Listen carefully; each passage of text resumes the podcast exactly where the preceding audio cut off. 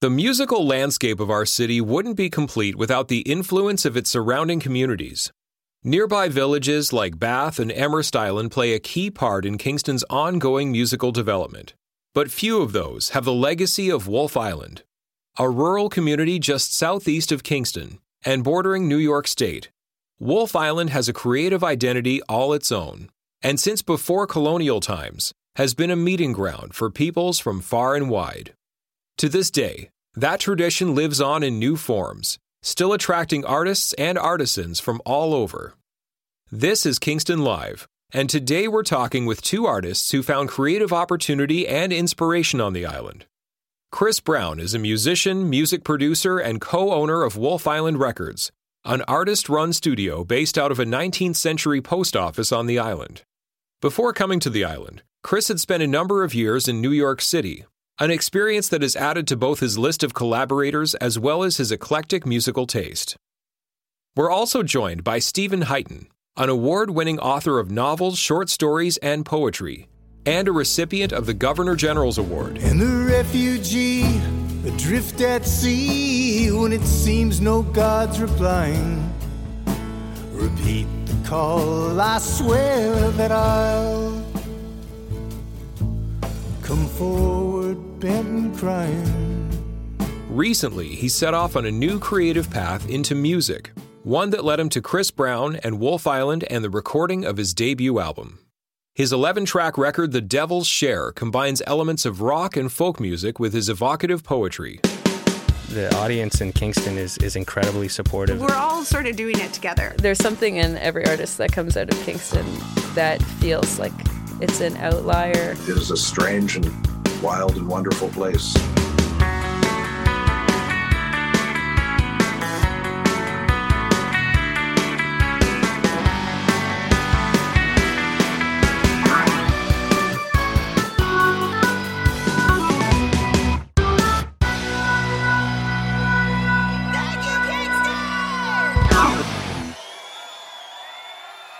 Hello, this is Kingston Live. It's John here. Rob is with me. Hello, Rob.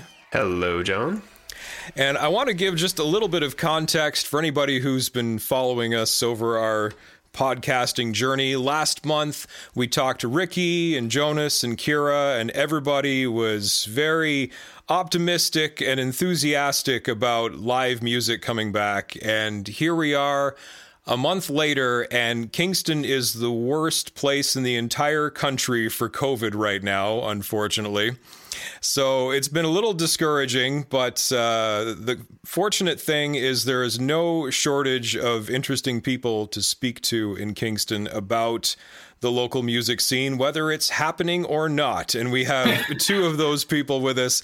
I want to thank Steven Heighton for joining us. Hello, Steve. Hey, thanks for having me on and Hugh Christopher Brown, also known as simply Chris Brown. Hi, so good to be here. Thank you for joining us. So, uh, I want to start with just kind of a general sort of thing here. Kingston is an interesting place because I think there are a lot of people a lot of people are born here and some people choose to be here. And I know the two of you are from Toronto. Steve, I know you've spent some time in Asia. I know, Chris, you've been in New York. Uh, but you both call the area home. What, what is it about Kingston that, that sort of keeps you here? You first, Stephen, because you've been here longest. Right. Okay. Well, I I actually came here first in '81 to go to University of Queens, and then traveled, uh, worked uh, for a while in Asia, a couple of years, and taught English in Japan. And when I came back in, I guess it was over 30 years ago, I knew I wanted to make a life as a writer. And I thought, what's a good place to do that? I knew that other cities were expensive. I knew Kingston. I knew it was fairly cheap. Like it was very cheap at that. It's no longer cheap, in fact, but it was very cheap at that time. I could get a room for 300 bucks. And I just knew this I sensed this would be a good place to make a life as a writer. Uh, I knew there was enough things going on here, like live music, for example. Even then, fairly good scene then, not as good as now, not counting COVID. But there were a lot of reasons that I thought this would be an interesting enough city. It would be stimulating, but not overwhelming the way Toronto or Montreal would have been, or New York, for example. I would have just been going to events all the time, meeting people. Uh, and I think it was a good choice. It's been a good place to make a life as a writer for over 30 years now. Yeah, my, my relationship to the city has been entirely musical. when we were kids, we had the Bourbon Tabernacle Choir that started touring when we were in our late teens, and Kingston was one of the places that uh, we first really got able to play bigger and bigger shows. Um, then, you, you, years later, like after having lived in New York for about 15 years, I came up to Wolf Island for a hockey tournament. And in all the years that I'd been playing in Kingston, everybody talked about the island, but I'd never been here. And so I had to come from the other side.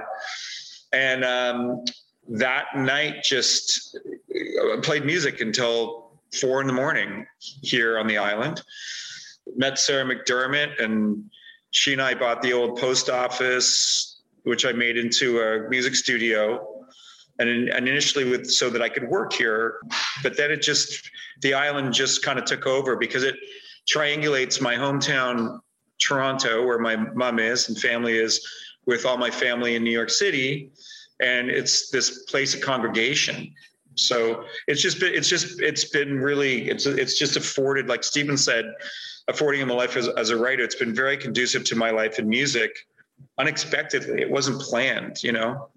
But now we bought the hotel on the island and made it into a music venue, recording studio, farmers market, all that stuff, which we can get into. But it's just it's just been a I like okay, what's next? Hey Chris, isn't that where I met you? That tournament was it 2010, 2011? Yeah, that sounds right.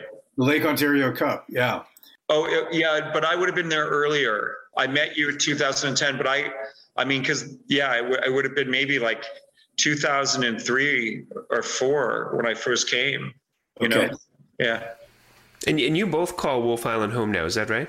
I don't. I, I still live on the mainland, but I was I was coming across regularly to work with Chris when we were recording my album, and I've come over a few times since we finished. But I'm hoping to go over a lot more once we're past this, if we're ever past this present uh, state. You know, we founded Kingston Live out of our own recognition that the city's music scene, including the many artists that write, record, and perform here, was really you know something special. But Wolfe Island is part of what makes it so special because I think, and I'm not the only one, I'm sure that it seems like Wolfe Island has its own scene going on, its own sort of microculture maybe, and and it's it's one that I would say simultaneously intrigues Kings, Kingstonians and maybe mystifies them a little bit too. But Chris Brown, what is it about Wolfe Island that makes it that way? Uh, going back in in a real you know a, a, a historic and spiritual sense the thing about Manhattan that's amazing is that it's in this estuary and it's this confluence, it's this meeting place. It always has been, as we know, in, in human history. We sit in the headwaters of the biggest estuary on the planet on Wolfe Island. It's similarly a place of congregation for migratory species. And also, before settlers came, this was always a place where people of different nations would would come for, you know, fishing, music, celebration, and when our partners at, at Lodgepole, like our, which is a Mohawk Arts Alliance that that share the residents of the hotel with us, talked to us about that history. It just made sense. It's just like, as I said, the first night I was here, I played music until the wee hours of the morning. So it is there's something about the confluence of the natural elements and how people are drawn to to kind of congregate here. It's it's really uncanny the similarities. I, it's it's actually similar in landmass, though different in shape to Man- Manhattan. Huh. But population twelve hundred. so it's it, however um, th- the fact that I'm sitting here in the hotel, which, as I said, is now a center for arts and agriculture and um, indigenous work. And you know it's it's again meeting all all of these things. Its proximity to kingston needless to say is incredibly special uh, and important and it allows us to do things like stephen and i being able to make a record and, and just it's he's literally here in an hour.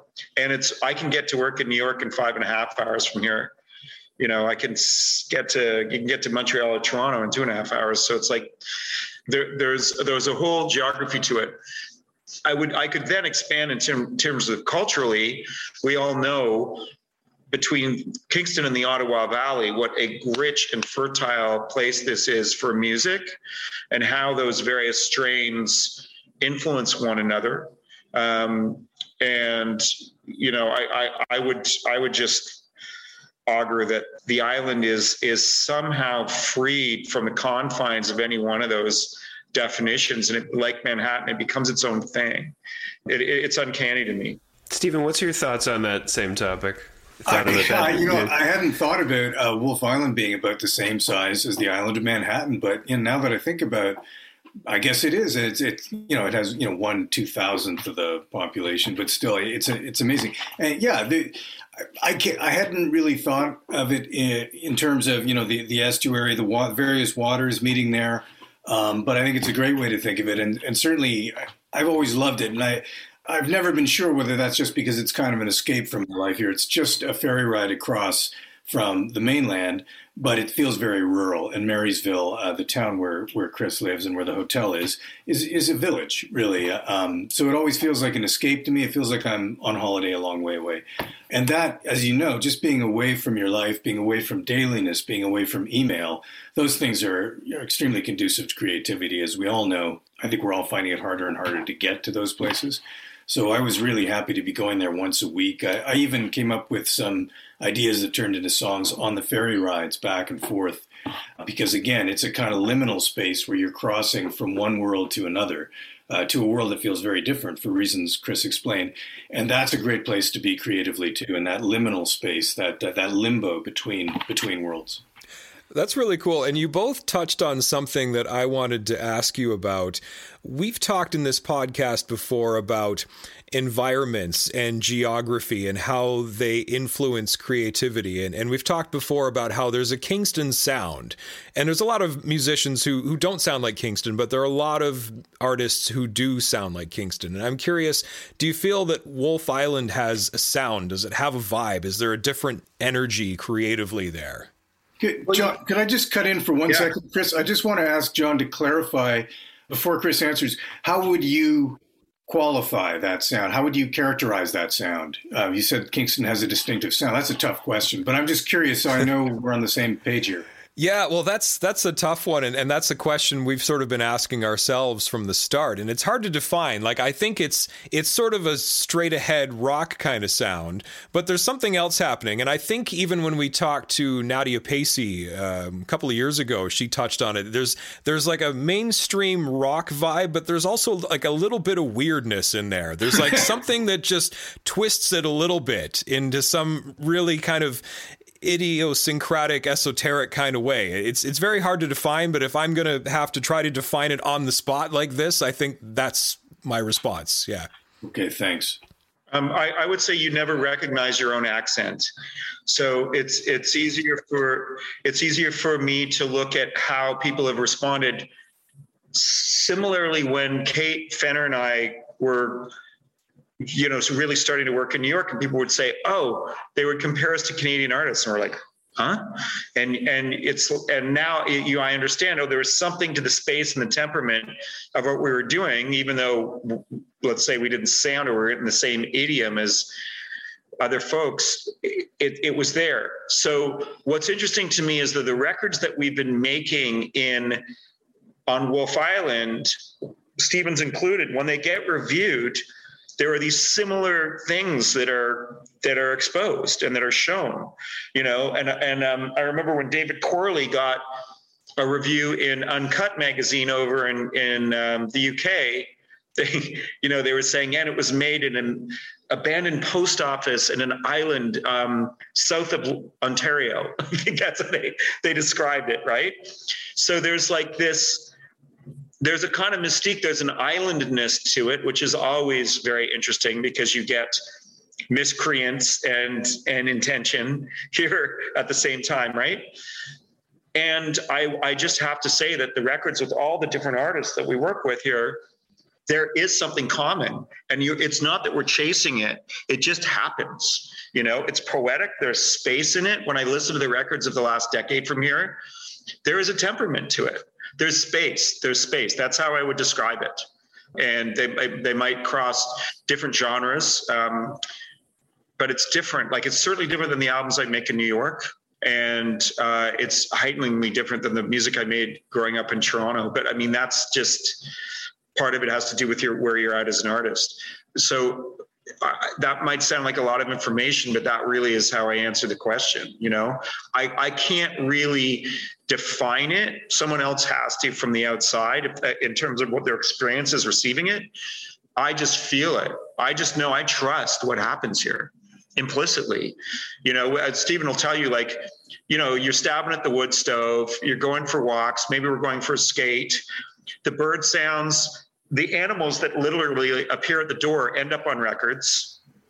You know, and so all of this, the fact that we allow that to happen means the music, it doesn't sound confined, defined, tight, oppressed. It's very, very open and de- it's deliberate. Like if you listen to in stevens um, you know example, like he's so deliberate with his language, right? I am as intentional with the the the choices but it's just that you they're allowed to occur here where in other places where there's different measurements and different cultures they don't necessarily come forth right I would have found it pretty hard, I think, to make that first record in uh, an actual soundproof studio, conventional studio. I mean, one thing, not only were we constantly feeding logs into Chris's wood stove, but there was um, Sarah McDermott's uh, dog, Bear, was present. Usually sitting on the floor at my feet when I was trying to get these vocals. And I was, it was a very steep learning curve. I was learning about using a mic, learning about using my voice not as a poet but as a singer, which is very different uh, for all sorts of reasons. But having that the dog there and Chris's uh, seven, eight cats, I I, I lost count. Uh, they were like emotional. Why would you count cats? they were like emotional support animals for yes. somebody who is a rookie uh, in middle age trying to learn how to do this, and it really helped. I would have found it harrowing, frankly, the first few times being in a regular studio. So it really helped being in this setting. Chris, you you founded Wolfe Island Records and the Post Office Studio with Sarah McDermott as as an artist run label. Um, that label has become home to a stellar lineup of acts, including Luther Wright, Stephen Stanley, the Gertrudes, Kate Fenner, Jukebox County, Clem Chesterfield, Gary Raspberry, Stephen Heighton now. Well, you're good. I kind of feel like I know we've been we've been following pretty closely, and I think the reason is is because I almost feel like you know, Wolfe Island Records is this really super cool club with its own clubhouse, and uh, you know, like a league of extraordinary musicians or something. And I wanted to know if you can tell us a little bit about the driving ethos behind Wolfe Island Records so the post office was bought. There was no running water. I went two years working on a wood stove and rain barrels. And the first people to make a record in there were the Mermaids from New York City. And it wasn't planned, but guess what? The sound of crunching snow ended up on the record. and just again, the whole kind of ethos of it was kind of mystical. So that just continued. One thing that I will say is that because I was coming back to Canada after living in New York for many years, that it attracted some of my like my growing up like like my cult my musical culture here. And then it's close enough to new york that all the new yorkers like coming up here to work. So it fused those two things. So that's one of the sounds like if you listen to Stephen's record, everybody's on there. Ginger and Sarah are singing, it's all recorded on the island. And then Tony Scherr played some guitar in New York. With other artists like Corley, it happens more 50-50 between New, David David Corley, I'm speaking of from Indiana. It's it's a confluence of the work done in Brooklyn and the work done here. So if it is a club, the only membership is just that creative impulse that then so that that all just started happening and then all of a sudden I think it was Corley who first said to me, "Man, we should put a name on this because everybody is like referring that this music's all coming out of the same place." So we really only made the label. It wasn't like let's make a label and sign some artists. It was like the label had to define what was happening, which was a, a really good idea because it it it is it is of a kind. I remember one time when Broken Social Scene was staying at my place in Brooklyn, and Kevin Drew said to me uh, after a show, he's he was like, "Man, the thing about it, Brown, is that you're into everything. You're into all of it." And I think we were listening to Arvo Part or something like that at, at, at the time. And it's true. I am into all of it, like all of it. And so it's not definitely not about a genre focused label. It's it's more about just setting the table you know and what what what happens. Yeah. two really uh, really brief anecdotes to illustrate the wonderful unpredictability of recording on wolfe island. One of them actually involves uh, jason mercer chris's neighbor who has his own studio neptune's machine and I, I believe the gertrudes were recording in there and of course there's work going on on the wolfe island ferry and during one song, a jackhammer came in, and it was so loud, it, it, was clearly audible on the recording. And the, the remarkable, the wonderful synchronicity is that the jackhammer was absolutely perfectly in time, exactly like 130 BPM or something. I don't know what it was, but so much that they didn't have to imagine, they didn't have to change it because it fit right in. And you know, when they they played uh, that song live uh, a couple weeks ago at the hotel on the island, and I really missed the jackhammer.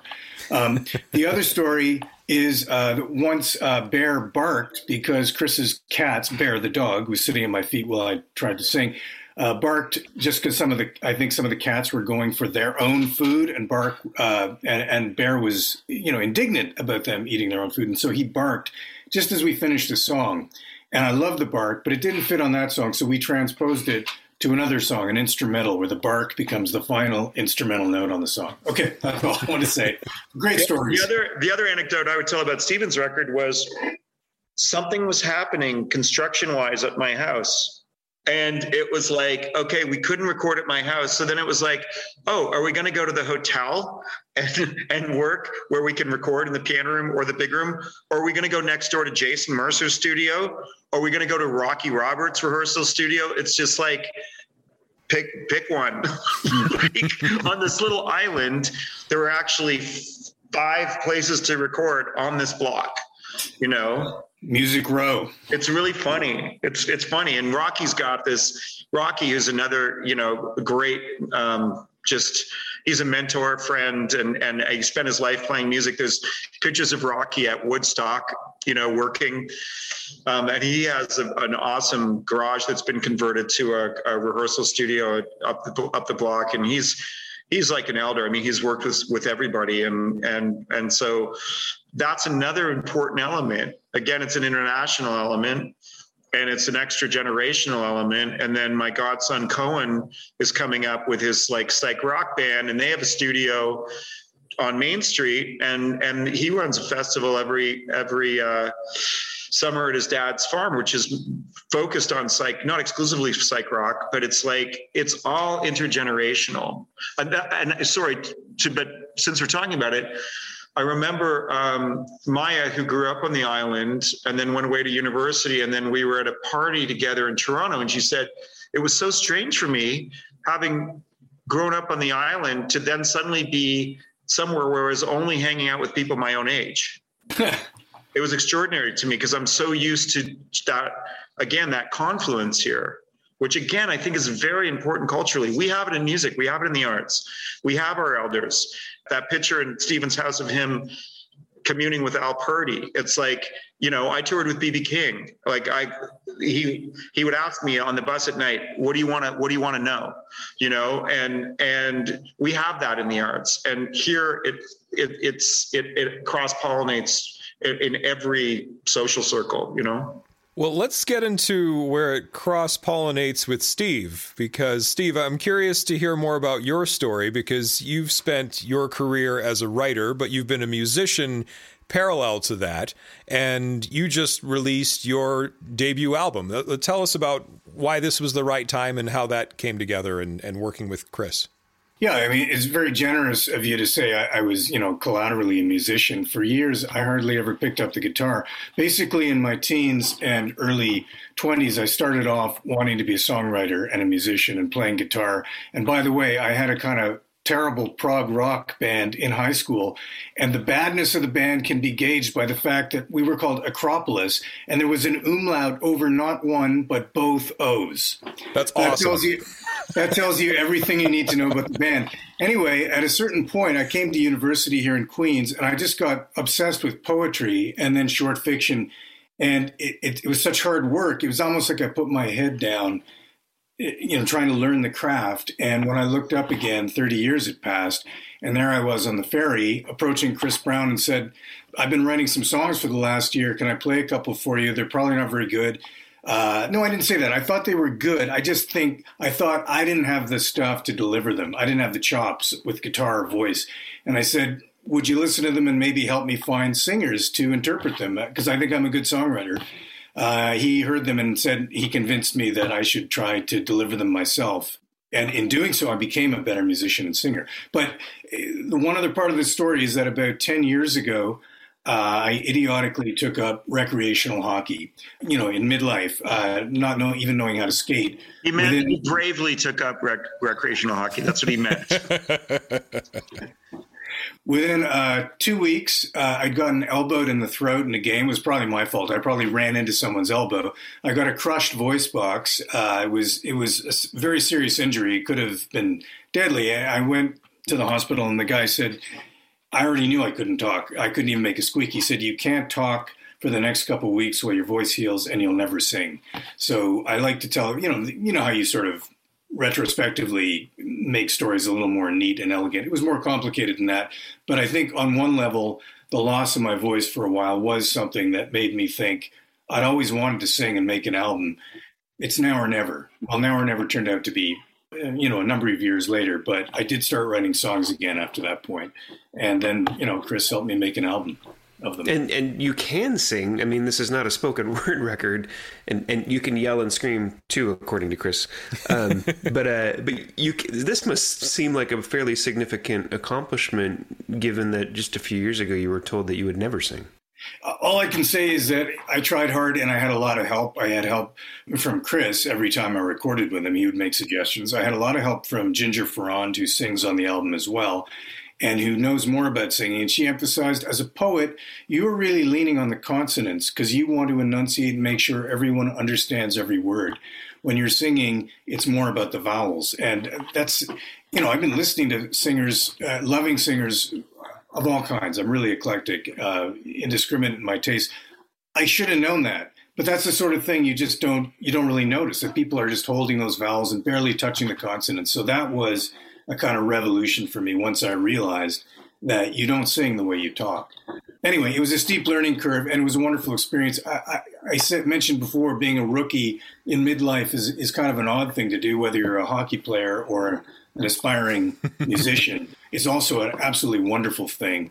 Um, it gives you gray hairs and probably removes some at the same time. Well, your your new album, uh, "The Devil Share," which is out on Wolfe Island Records uh, now, We've got two singles that uh, have just been released. We hope to play one uh, later on the podcast as well. But I get the sense that you're a bit of an overachiever, and I'm saying that because before you decided to put out your debut album, uh, you, you've published 18 books. Your 2016 book, "The Waking Comes Late," won you a Governor General's Award. I think your novel "Afterlands" landed on a New York Times uh, Editor's Choice list, uh, and and now you put out a, a musical record, and um, and it's garnering uh, praise from the likes of Ron Sexsmith. And I'm just wondering, uh, it seems like you, you, you put a lot of, of, of, of effort, obviously, and have a lot of talent um, and put a lot of effort in everything you do. But uh, how do you feel at having just put out your first album and, and um, having it garner the kind of acclaim that it's had and, and be received as well as it has? Well, it, it, just as when I was recording the record and crossing over on the ferry to Chris and then crossing back at night afterward, there was a, a feeling of surreality or unreality the whole time. Like I just thought, I can't believe this is happening. Some days that was a good feeling. Some days it was a terrible feeling after a day when I thought I'd, I hadn't done well. Now that the record's out there and, and people are saying nice things about it, that sense of surreality and unreality has in fact deepened. But I also feel really glad that you Herman Melville said, "Stay true to the dreams of thy youth," and uh, I'm I'm really happy that I, I came back to this one and, and that that, that Chris helped me. It's a fantastic feeling, and I'm writing new songs. I, I want to do it all again, you know, at some point, maybe another year. There's something to what Stephen just said, which definitely feels like a bit of a trope with the label, where there are people on the label who have had other lives who are now having musical lives. David Corley is a great example. He made his first record, I think he was 54, and um, it ended up getting that all all of that amazing press in Europe, and took him overseas for the first time in his life. And we were playing for thousands of people, you know, audiences in, in Europe. I mean, it was surreal. Suzanne Jarvie, Law Society of Upper Canada, four kids, made a record again. Like uh, all this stuff opened up, and Lara Taubman, you know, who spent her life in art in New York City and Montana. So this is like a thing that's part of the label again, and it wasn't intentional. But I would say that, like Stephen, what what he's bringing to it is so much life experience that once you can get off of the anxiety of like, oh, I'm doing this for the first time, it's like no, this is just like anything else. And if you can kind of bring a, a, a temperament to it, it's going to be what it is. So, I mean, I, I, was always struck like when we went over to play London, uh, England with with Suzanne. It's like the audience is packed full of women of her age, right? She, she you're speaking to and not exclusively that audience but it's like guess what it's not just about like oh how old are you, honey? Because the time's ticking. It's it's not which which again, things are allowed to happen if you're in a strictly artistic and natural frame. That stuff happens and you find an audience. So it's not surprising to me. Like when Stephen came to me and I was like, Yeah, sing your own songs, man. Like you you carry them um, with with with intention and emotion that was just so obvious. And if anything, as a producer, it was just about that further allowance. Like I think that I said to Stephen, my my job is to defend your songs from you, you know, because he'd get all he'd get all over him, you know, thinking he had to work harder than he did rather than just be, you know. I mean, that's that's that's it, right? Well, and I think that comes through. I think there's an authenticity and a sincerity to the music that was produced, and uh, and that may be a good moment to uh, to listen to a song. So we're going to play New Year song.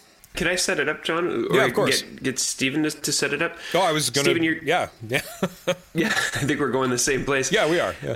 Uh, uh, we're all uh, going the same place. yeah. uh, I'm actually hoping to get some time uh, over the, the next few weeks just to, to sit down with with Stephen's record and, get, and give it a proper listen through because uh, I, I, I, sort of skimmed through it once to, to, to listen to it, and I've, I've, listened to the singles a few times as well, and I love them. But um, yeah, just hope to get that, just be able to put some headphones on and, and, and relax. I'm looking forward to that. Stephen, your second single from The Devil's Share is titled New Year's Song. It's a song with some layers to it that, you know, I think beckons a few listens at least themes of awakening and renewal, I think. But we'd love to play it for our listeners. But could you tell us a little bit about it? Well, one thing I, I was going to mention earlier is that, you know, I, I said that I, I've worked as a poet and a fiction writer for years and years and then came back to writing songs. It wasn't it wasn't a big shift for me. I, I see song as poetry by other means, or or I could say that that poetry is song by other means. Uh, a, po- a poem is a song um, where the words have to accompany themselves. They have to provide their own musical accompaniment because there there is no you know guitar backing you up or whatever. Similarly with with songs, I feel it's, it's poetry is just taking on a different kind of life. Uh, oddly enough, usually the the music, a musical phrase or riff, comes first, and then it has to be translated into words. But this New Year song is a case where, uh, and all songwriters love when this happens, I'm sure, where the words and the music just came together as a kind of upwelling, a brimming up in a moment of uh, strong emotional release. In fact, on uh, New Year's Eve, in the middle of a very difficult time for the world and difficult time for me personally. And sometimes those things just come together and there's this kind of eruption. And yet it's in a way it's quite a quiet song, but that's that's kind of how it worked.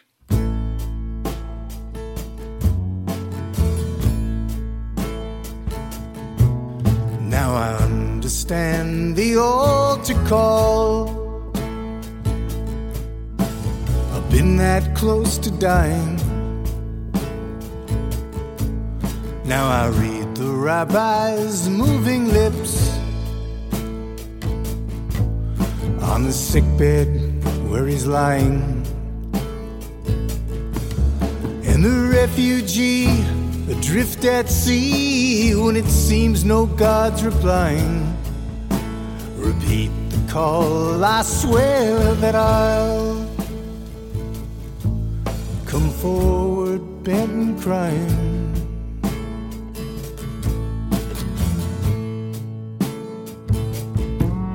Now I know the man who turns to pills, his life left unattended. The punch drunk boxer broods alone. He once was a contender, and another loves so deeply, she's completely undefended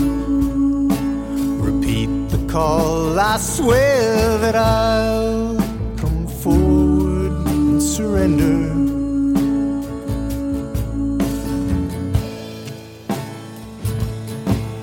Now I understand the priest who fears he sold his flock of fable. The man who bets his hopes and debts with no aces for the table. Girl who comes to friends with song, though she's scared and barely stable. Repeat the call, I swear that I'll come forward if I'm able. I once believed in love received, you saved by the love they gave you. Now I see it the other way.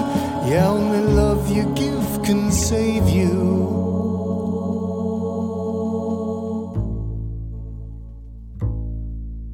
Now I understand the gospel choir and the Muslim cantor singing.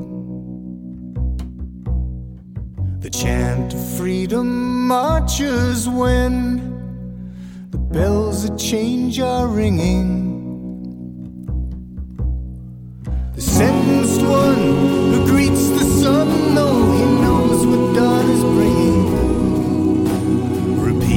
Call, I swear that I'll embrace this new beginning. Repeat the call, repeat the call, and I'll come forward singing.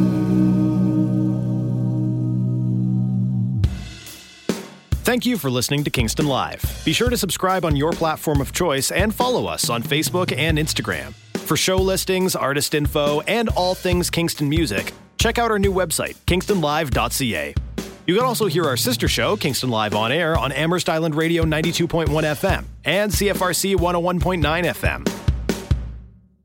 This is the first podcast of the new year, and New Year song was written for the previous New Year. How do you see kind of the, the change from then to now?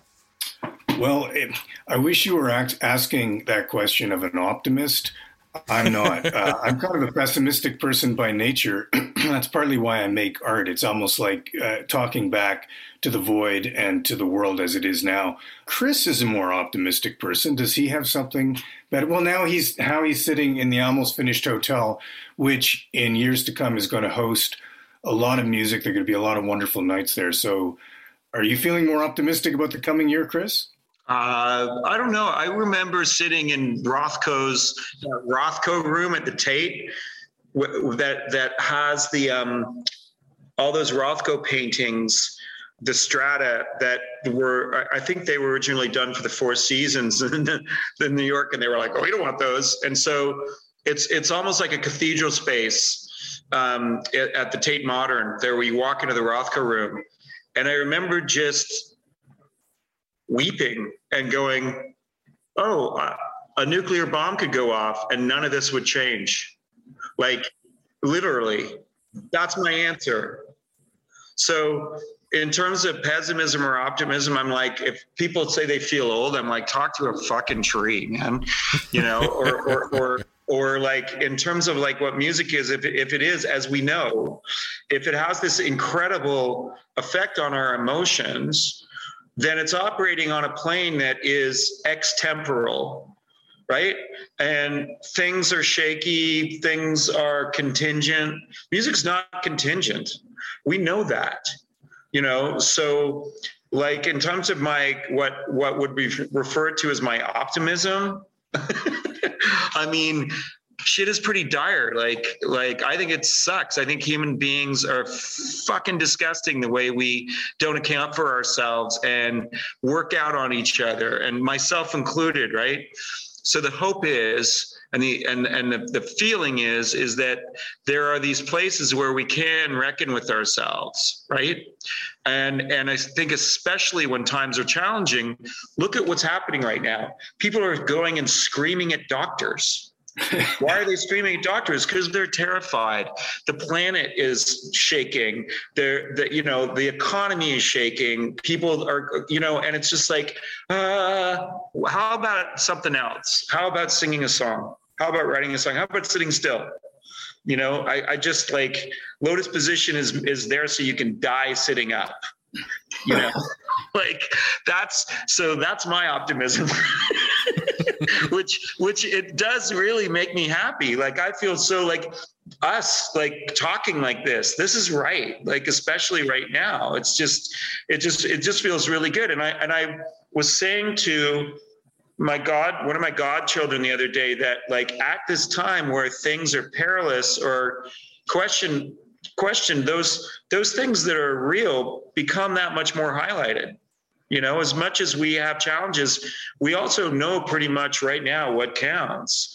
It's yeah. just it's just about being able to have the courage to stay with that. So you you you must be an, an optimist because I feel like I, I feel like during the pandemic, I feel like Kingston has become relatively quiet in terms of its activity, but I feel the opposite has happened on Wolfe Island with initiatives like the Wolfe Island Commons, the renovations to the Story General Wolfe Hotel, which is a long-standing live music venue on the island, which you're sitting in right now, and it's it's now its new reopening as the hotel on Wolfe Island. I sense Wolfe Island has taken the pandemic as an opportunity to revision and reimagine what it wants to be when it grows up. And you you've kind of been at the center of a lot of these things. I know you're involved in, in many of the initiatives, but can you explain to our listeners what's been happening on Wolfe Island? Yeah, so the hotel, let's start from there, which uh, for decades has been a, a, a place of, of gathering and music. You know, I started playing piano here I don't know, 12, 15 years ago. And Mustafa, the previous owner, was like, you should buy the hotel. I was like, no, fuck you. but, but it's like, you know, knowing it need to be preserved because if we, Tom Carpenter and I, if we didn't do this, this would be knockdown condos. Like literally people were coming hard and fast. And especially once we started closing the deal. Um, they would do what I would refer to as extractive capitalism. They go, what's that worth? Who can I sell it to? For how much? You know, who do I get involved to make decisions totally off island? What we did was created a not for profit called the Wolfe Island Commons we t- turned the the pier and, and derelict parking lot into a farmers market this summer, which helped sustain local growers and artisans through the pandemic, and will grow to be a place permanently a place of civic space, of live venue, ecologically sound park, public water access, and and farmers market. Um, the hotel itself has been renovated and wired for recording, broadcast it's got two major live rooms in outside. There's a live stage by the patio restaurant, and then the market area I was saying can hold about a thousand people for larger shows. So there's four venues here. Um, there's also areas for workshops, which have been happening virtually. Everything from the arts under pandemic to Canadian organic growers to lodgepole in you know indigenous focused work and then andrew dillon our wonderful new head chef who's worked everywhere. Grew up in ottawa. The pandemic took him home.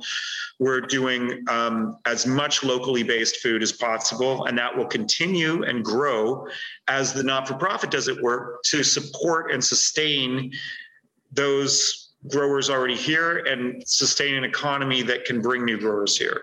So things like working on infrastructure on the island to be supportive to the agricultural community. We basically said to the farmers, what can we do for you? And they said, build us a market. We did that. And now a, a, a few of the producers have said to us, we wouldn't have survived the pandemic if that market hadn't been there.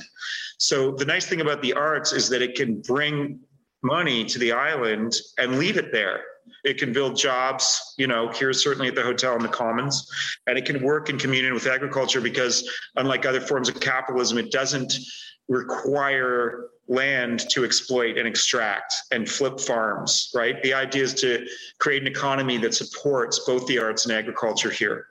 So, definitely under COVID, it's been both a great challenge and also an opportunity to display something that's more circular, that's less contingent on um, the outside, and and something that can then welcome people.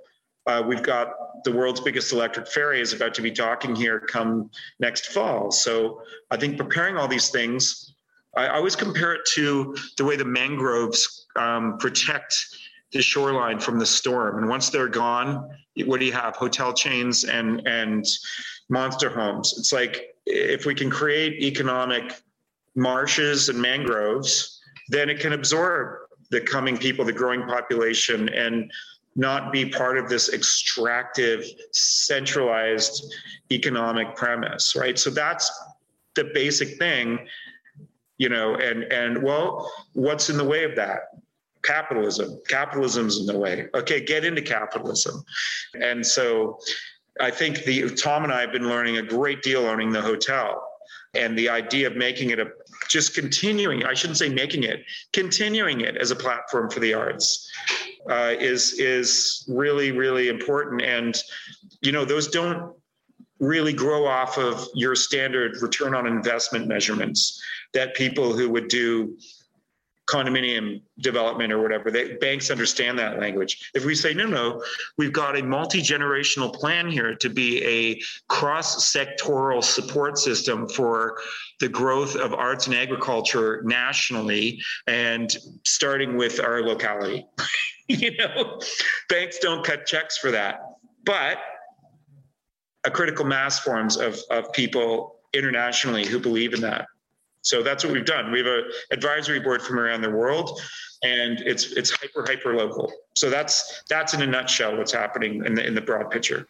Stephen, The Devil's Share was your debut album, and as far as debuts go, it's excellent and uh, garnering some attention as we as we mentioned. But it sounds like it's not going to be just a one-off artistic experiment for you. But you know, are there any plans materializing now for uh, for a follow up at some point? I I have about eight songs that I think are more or less done, and another five that are in process and, and promising. I think some of them still need you know a bridge or or some more development. Uh, some of the lyrics aren't quite there, but really, I, I, almost have enough material already. I mean, making a record is a lot of work, and and you know, so I, I don't know when it's going to happen, but I, I guess I would hope maybe I'd start recording one or two songs in 2023. That's the plan. I definitely want to keep doing it. All I want to do these days is write short stories and songs those are the forms I feel called to do. The the poetic, uh, the impulse to poetry has now just transformed into this songwriting form. And as for the other thing that I did for years to make a living, writing novels, novels are impossible, and I keep promising myself I'm never going to embark on that journey again. Though I probably will take another. I may have to take another run at it because. As a, as a fiction writer, it's almost the only way to to bring in much income. Steve, you talked earlier uh, uh, briefly about the relationship between lyrics and poetry. And um, I was reading Paul Simon's biography, and there was a quote in there that I want to run by you. I really want to get your reaction. He said, the lyrics of pop songs are so banal that if you show a spark of intelligence, they call you a poet. The people who call you a poet are people who never read poetry. What do you think of that? It's a great line, but you know what? Paul Simon is a poet. Uh, I, I say that without, without any reservation. He's being modest by saying that, but his best songs are, are just are poetry. He might say no, they're they're lyrics. They're they're they're strong lyrics, and strong lyrics are not poetry. There is certainly some some crossover, and we could argue about that all day. But um, yeah, I mean, most lyrics are banal, but you know, some of my favorite songs have really banal lyrics. So I'm not prepared to stand on a line and say banal lyrics make a song bad. There's some songs that I just love to sing along happily to. They make me happy. They, you know, they've helped get me through some dark nights, and the lyrics are banal. So, songs complicated in that sense. You know, there's a whole beautiful spectrum from you know, the, the Leonard Cohen song, which has the beautiful lyrics that are poetry, or the Paul Simon song, right down to you know someone singing two rye, two rye, two rye a," you know, or whatever. And that's just nonsense lyrics, right? But it puts a smile on your face, puts a spring into your step on the dance floor. Well said. I like it. Chris, I wanted to come back to uh, Wolfe Island Commons and, and some of the, the things that are happening there. You gave us your perspective as someone who's involved in, in the initiatives and and your experience of them and, and the impetus behind them. Uh, we are John and I are mainlanders. Maybe most of our listeners are too. I don't know if that's how you refer to us or not, but uh, you know, I know that thousands and thousands of Kingstonians are tourists to Wolfe Island every every year, and it, it's funny because it's it's a short ferry ride away. But can you explain to us and, and our listeners how the experience of visiting Wolfe Island? Uh, how you're hoping to change that for us. What are the things that we can expect to be different, you know, next year, the year after, and the years ahead as as we continue to visit uh, Wolfe Island as we're compelled to do? Well, I think that the music will be constant. I know that music will be constant. Um, and it's been constant over here, evinced by, you know, what under the the um, even under the pandemic, we've made six albums, you know, in the last year and a half. But now that there is a public space for it, this this summer we were supposed to just have concerts on Saturday afternoons. Some weeks it was five nights a week. That's going to grow in earnest. So it will be a place for local and international arts and music events. That's just already kind of in effect. Then I think food events, like we started the Wolfe Island Garden Party a few years back, which now it's kind of like the hotel is the garden party. There's constant food, local food. You know, um, the the kitchen's growing um, in a way under Andrew that is, you know, experimenting and and finding its sweet spot. And and I know there's been talk about guest chefs. We had Prairie Original over here for a night after it closed, you know? So it'll it'll also be a ven- venue for pop-up situations like that. And then I'd say watching this place and watching people for more than a decade get off that boat, wander up and down the highway and get back on that boat because there was no civic waterfront. It's like there's now a public waterfront. The pier has been rebuilt. There's a park being um, constructed. There's the market on Saturdays um, there's a place to come to swim, to commune, and and then and then from that, it's a launch point to the rest of the island. To, you know, right next to us, you can rent canoes and kayaks. We're, we're planning the first uh, international film festival out there on the pier beginning this this summer and you know I, I, I think that all of those things work in communion with the birders you know the people who come here to enjoy nature and enjoy the water. You know, it's creating civic outlets for that for for that so that it's not just private or you like as i said people just kind of strolling main street going where do i go? There's somewhere to come. Now the hotel lots of people in the winter too have been coming just to use hang out use the internet have a beer. There might be a band recording here. It's all part of it. So i so in a way i think you know, we've even talked about formalizing that um, when people are running albums inside the, the hotel of being able to come and eat dinner and, and be part of that the way they are at the post office. So those are some of the things. And then we're also open to ideas and suggestions. So the the way that this place can really serve as a civic asset, both for the people who live here and the visitors. Kingston, first and foremost, is very important. So coming and engaging, uh, and lots of Kingston artists now are, are, are playing concerts here. Um, so that's what I think can we you can see right now. You know, the boat goes to the winter dock, so it's a bit of a trek, a 20 minute walk into the village. But soon that boat will be just becoming right to the village and meters from the doorstep here. So it can really function as um, an outlet artistically and culinary wise for downtown, you know? It's, it seems like you know, the motivation behind this isn't driven out of self-interest. You, you're, you're listening and, uh, and getting input from people and actioning those ideas. Um, but I was wondering, what, what is your greatest hope for Wolfe Island and its inhabitants? Well, that's a really interesting question. Um, I hope that everybody in their myriad of traditions and pursuits here can be encouraged and given a platform for those things to continue and grow and be sustaining and not be challenged by all of the the frontier of whether it's a pandemic or rampant capitalism that would crush that stuff. You know, I, I would hope that all of those farmers can continue grow and being farmers. I would hope that the musicians who come here have a place that that they find, like Stephen was mentioning, that's nurturing for them to explore and discover artistic pursuits. I would hope that our kitchen could be conducive to supporting, you know, the local economy and, and the local agriculturalists. So that's the present tense. The market certainly happened faster than anybody expected.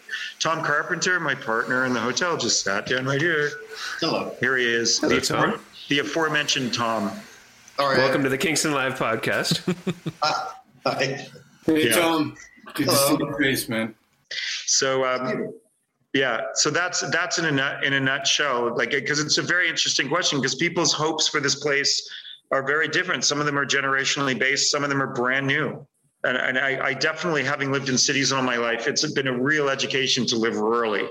It's it's opened my eyes in many ways that you know I just didn't understand, and and never will. Stephen, uh, I know it's a, things may look pretty bleak for live music here in Kingston and Wolfe Island at the moment due to some of the restrictions, but uh, with your new album out, will you be playing live around town? Uh, will you be performing uh, the new record around town uh, when and if you're able to do that? I think so, and I hope so. I played a few gigs uh, at the hotel twice, and then once at Musiikki uh, before the lockdown. And then uh, there was Fernie, uh, a, a gig in a distillery, fortunately, so hard liquor was readily available, freshly made and readily available in Fernie, BC, a couple weeks ago, just before everything fell apart again. So I felt really lucky to be able to play for for 90 minutes. And again, that was more time than I played in total up to that point. So I learned a lot in that 90 minutes. And by the end, you know, I started off. Uh, that, that's a, that's a long show, right? I started off feeling nervous.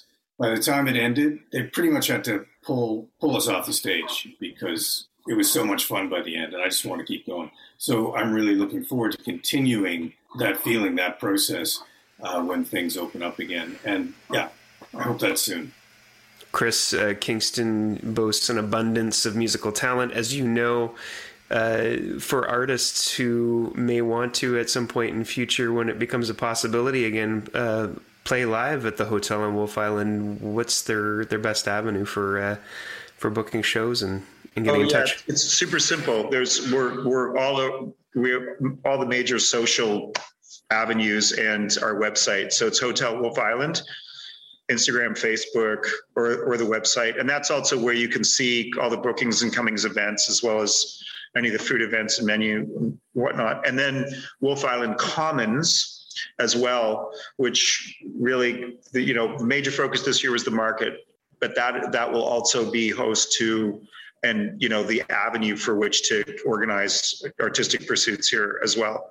Um, and if you follow them, it's it would be great because then it, helps us spread the word. Um, but then you'll be aware when when stuff's going on over here. And Stephen, where can our listeners find and follow you online? The album's on Bandcamp and SoundCloud. It's on Spotify. Several of the songs, by the way, in stolen form, are now available on um, various streaming sites in, in the former Soviet Union. Uh, what they did was they stole the songs off SoundCloud and they munchkined my baritone up to a tenor, auto tuned it. Though I noticed they didn't. They I have didn't no idea what auto-tune happened. I don't. I've never. This is my first time hearing this. yeah, so four, uh, four of the songs were stolen, and they created a little album out of it called "Almost Worse," uh, which is a fantastic title for a bad album, right? And it sounds like um, Munchkins singing or Chipmunks. It's absolutely hilarious, uh, and I actually tried to deal with the people who stole it, uh, which is a funny story that I'll tell you some other time. Maybe Um, just go with it. Maybe there's a Russian tour in the future for you. You know, no, but the, the tour isn't for me. The tour is for someone named Wason Davis, who turns out to be a, a high school quarterback, a very promising high school quarterback in Alabama. They just, I guess, they just pulled the name off the internet. So the album is attributed to Wason Davis. So Wason may have a tour uh, ahead ahead of him in the former Soviet Union. well, Chris, maybe there's a new artist for you to sign. You're gonna have to auto tune his voice down, Chris. He's singing way too high. Right. I've already signed him. John, I don't know if you have any more wrap up questions No, or no, anything that's- like that. that's this has it. been So a, we a blast uh, hanging out with you guys and chatting. Yeah, you too, guys. Really, really and and you know, you could come over here and do a, a podcast from the hotel. Oh, we would love Hey, to do that That would be yeah. great. Just saying. 100%. That would be awesome. Yeah. Um, maybe we can get a few uh, artists uh, from the label to and hang out. Maybe a maybe a live performance too. Eh? That would be cool. Absolutely. We're in the Steinway room now, and yeah, like absolutely. Let's like let's plan on it. Yeah, for sure. Absolutely. Be super fun. This has been Kingston Live. We encourage you to rate us on your listening platform of choice and subscribe where possible. For show listings, artist info, and all things Kingston music, check out our new website, kingstonlive.ca. Kingston Live was produced in Kingston by Titan Sound. Hosted by Rob Howard and John Sanfilippo. Writing and research by Peter Sanfilippo. Voiceovers by Riley Jabor and John Sanfilippo. Photos by Virginia Meeks. Executive producer Rob Howard. Kingston Live is a member of the Canadian Live Music Association. We'd love to hear from you. Email us at podcast at kingstonlive.ca.